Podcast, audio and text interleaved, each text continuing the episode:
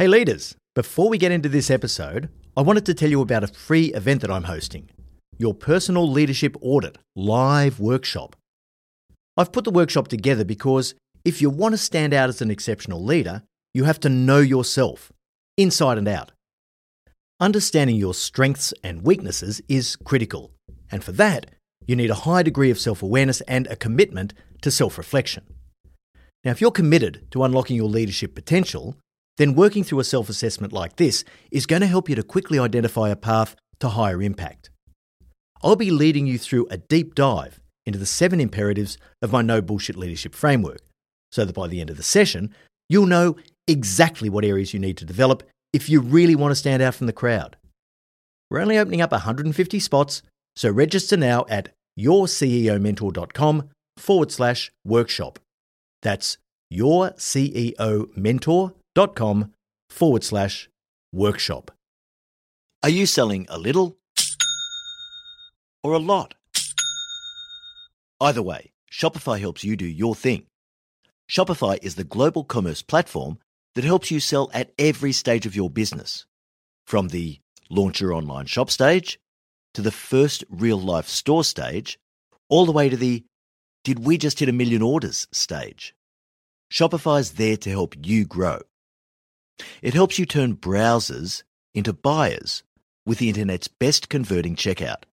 In fact, 36% better on average compared to other leading commerce platforms. And now you can sell more with less effort thanks to Shopify Magic, your AI-powered all-star. Most of the business owners who listen to No Bullshit Leadership want to go large. What's so cool about Shopify is that no matter how big you want to grow, it gives you everything you need to take control and take your business to the next level. Sign up for a $1 per month trial period at shopify.com/leadership, or lowercase. Go to shopify.com/leadership now to grow your business, no matter what stage you're in. Shopify.com/leadership. Hey leaders, Em here. We're finalising Marty's 2024 speaking calendar and he still has a few opportunities available. Now, you've experienced the impact that Marty has on the podcast, but that's only a tiny fraction of the impact that he has when he delivers an in-person keynote presentation.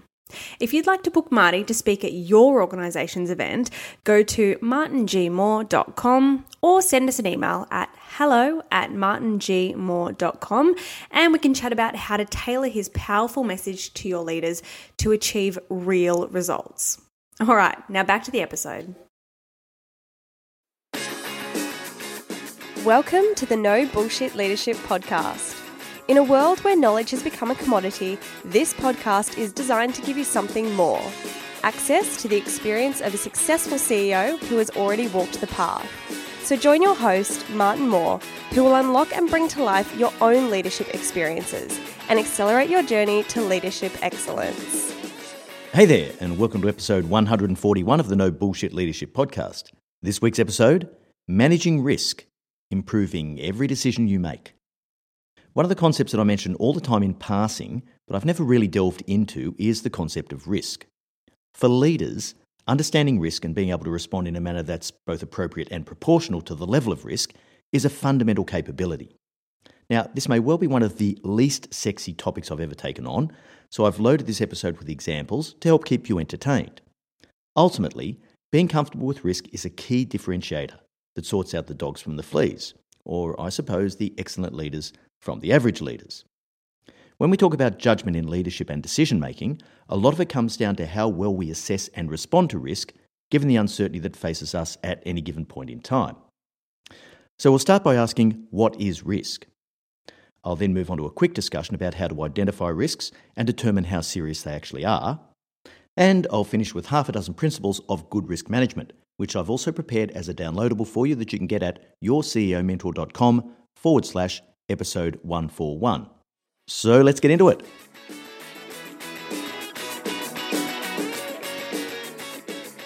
What is risk? Well, if you look at the dictionary definition, it's just exposure to the possibility of loss. But I like the Investopedia definition better.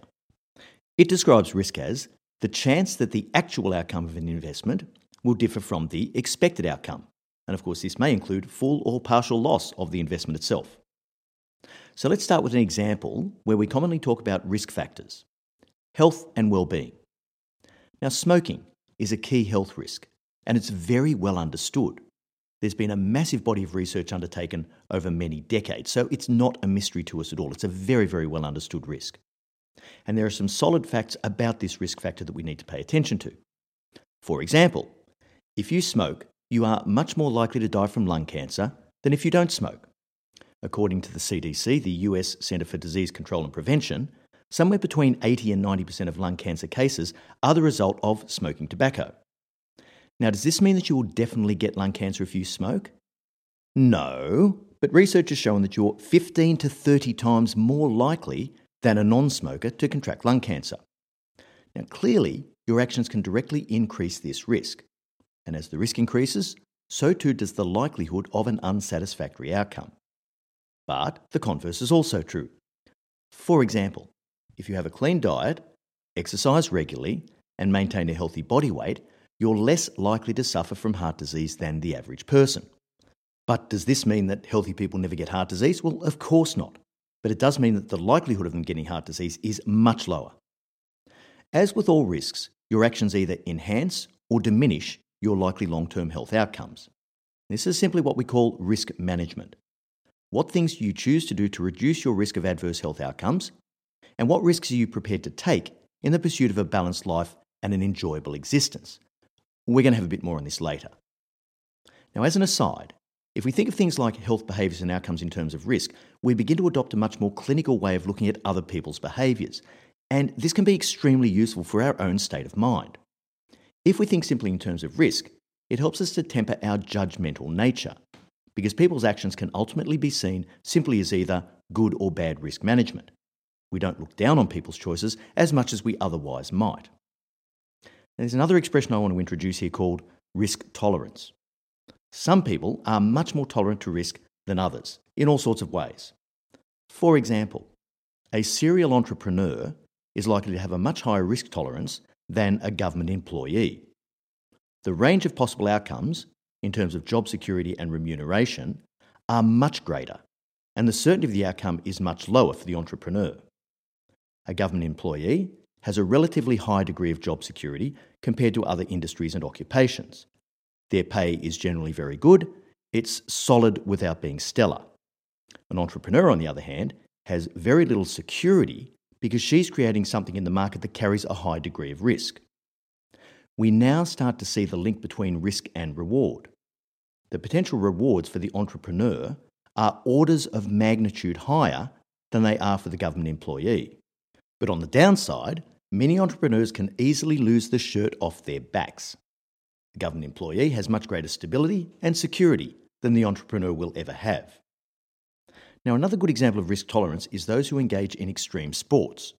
If you choose to free solo climb a sheer rock face, you're more likely to die than if you're watching that activity on the Discovery Channel from the safety of your own living room. And a quick shout out to my colleague Kasia in Poland, who runs Discovery in EMEA. Now, the climber has a much higher risk tolerance than the couch potato in the short term.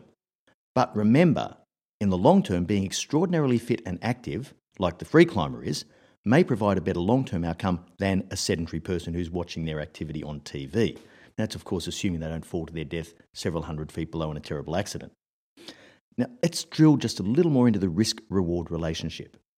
There is a very firm relationship between risk and reward in business and in investing. So if you put a lot of money into US Treasury bonds, your money will be 100% safe. It's actually called a risk-free investment. Why? Because the investment is underwritten by the US government and is guaranteed to protect your principal amount for the duration of the investment. Bearing this in mind, however, you won't make a huge amount of money off a T-bill. The money is tied up for 20 plus years and pays out maybe, 1 to 1.5%. Let's compare this to a much riskier investment. If you were to buy shares in a startup company that has an innovative new artificial intelligence app for smartphones in the travel sector, well, that's a hell of a lot riskier, as I found out a number of years ago.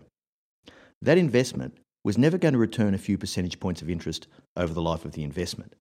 It was either going to make massive returns like an order of magnitude greater than my original investment, or it was going to totally crash and burn in a slow motion train wreck. I clearly remember the conversation I had with my wife, Kathy, before I decided to make the investment. I said to her, "Darling, this is not the type of investment that's going to give us a 5% annuity for the next 20 years. We are in startup territory, and in this space, it is all or nothing. So if we're not prepared to take that money now, put it on the table in front of us, and set fire to it, then we shouldn't go ahead with the investment, because that outcome is entirely possible." Well, turns out I was right, and I didn't even get to warm myself on the embers as my cash went up in flames.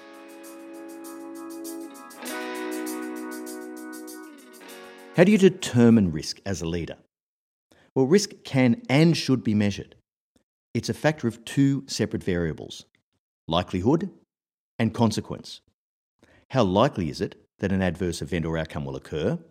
And if it does, what are the consequences to the organisation of that happening? This requires some careful planning, and it starts with a pretty straightforward question: what could possibly go wrong? This basically just gives you the opportunity to brainstorm and to take an inventory of all the things that might impact the expected outcomes of any activity. Now, you can do this on a discrete basis for specific projects or initiatives, or you can apply it to the day-to-day operations of your business as a whole. Here's a few common areas of risk assessment that most businesses would do well to consider. So the first example is cash flow risk. What is the likelihood that we will have cash flow problems, and what are the consequences if we do? Now, if you have plenty of available debt facilities or plenty of cash at bank to draw upon, you may have sufficient buffer to ride through any cash flow difficulties. So even in cases where the likelihood of having cash flow problems might be high, the consequences could be quite low, and so it's not a high risk. In other cases, where a business has little access to debt facilities, any cash flow problem could prove to be fatal. The consequences in that case are catastrophic, and this would completely change our assessment of that risk. It would be severe. Another common risk is supply chain risk. So let's say I'm reliant on a supplier of critical parts in order to manufacture my own product. For example, a supplier of motherboards that are an essential component for a computer manufacturer. I need to make sure that that supply is protected. If there's limited supply in the market, so for example, there's only one supplier of this component globally, my risk is extremely high. Why? Because if there are any problems with the supply chains that deliver that component, or if the company itself goes out of business for any reason, that can be a catastrophic outcome for my business. I don't have access to the critical parts I need to create my products. So I have to somehow mitigate this risk. To work out how significant a risk is, means you have to be able to rate and combine the likelihood and consequence. Now, it doesn't have to be highly quantitative, although some organisations have a very prescriptive definition for levels of both likelihood and consequence. But what we need to do with each risk is to rate its likelihood of occurring. So let's start with a simple 5-point scale that describes how likely it is to happen. And on that 5-point scale, I'd start from the least likely to the most likely. So number 1, rare; number 2, possible; level 3 might be likely; level 4, probable; and level 5, almost certain. So that covers a range of likelihoods from really, really unlikely to happen to almost certain to happen. Then, another simple 5-point scale that describes the consequence if it does. So 1, the consequence might be trivial. And then at the top end of the scale, the consequence might be catastrophic. It might be failure of the business. And in between, you could have minor, material, and significant, just to graduate those a little bit more. Now, once you've done this, you can map these on a simple 2x2 matrix that combines the likelihood on one axis with the consequence on the other axis. And this is going to inform you about the overall severity of the risk itself. It also tells you which risks you might want to spend some resources to mitigate.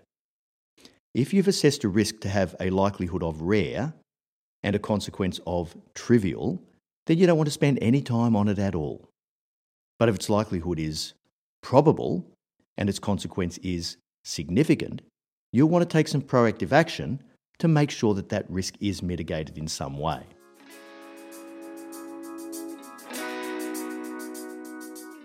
So what is risk mitigation? The objective of risk mitigation is to take actions in advance that will reduce the severity of the risk. You can do this in two ways. You can either reduce the likelihood or the consequence to a more acceptable level, which in turn reduces the overall risk rating. Let's go back to our cash flow example. Cash flow risks can be significant, as many failed business owners will tell you.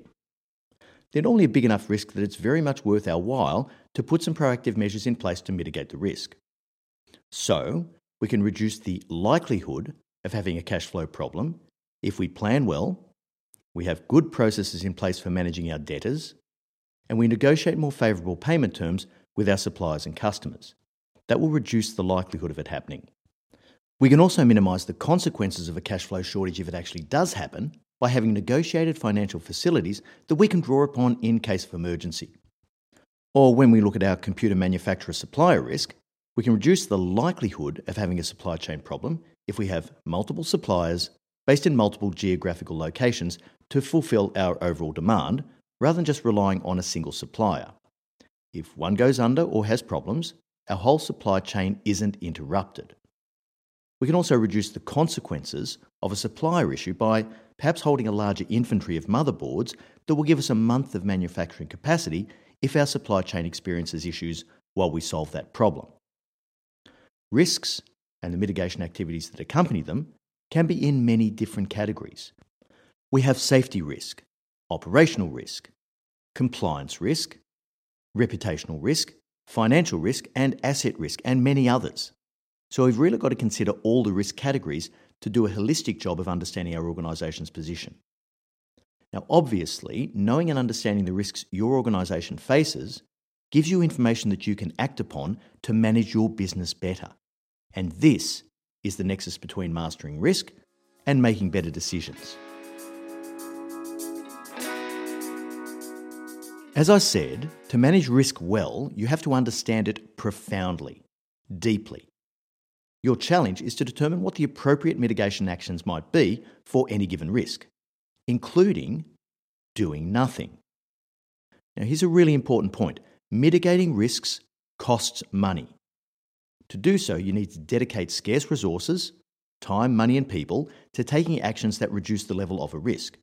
That's why it's so important to recognise the relationship between risk and reward and likelihood and consequence, and then to allocate the appropriate level of resources to any mitigation activities.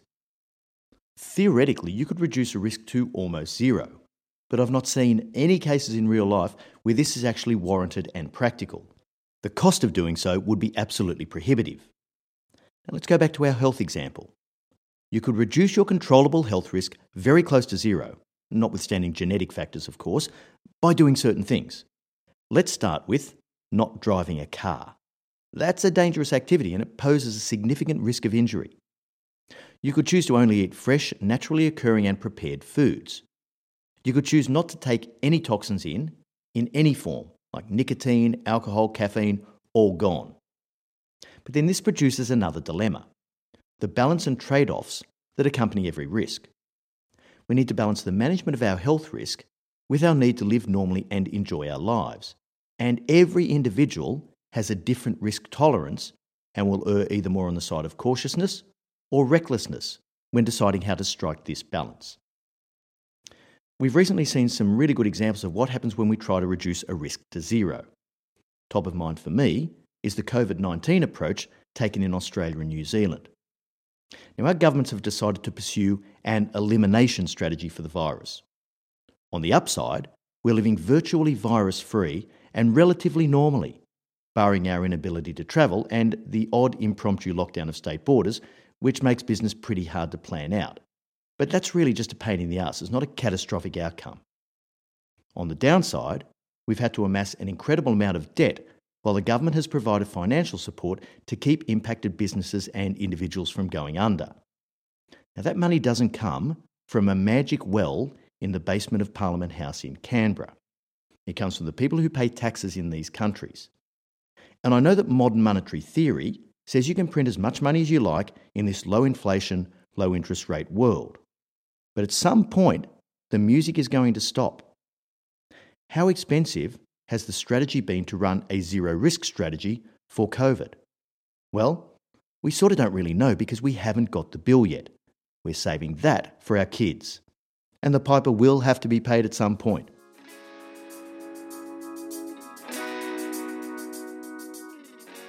So let's finish with half a dozen suggestions for making better decisions through prudent risk management.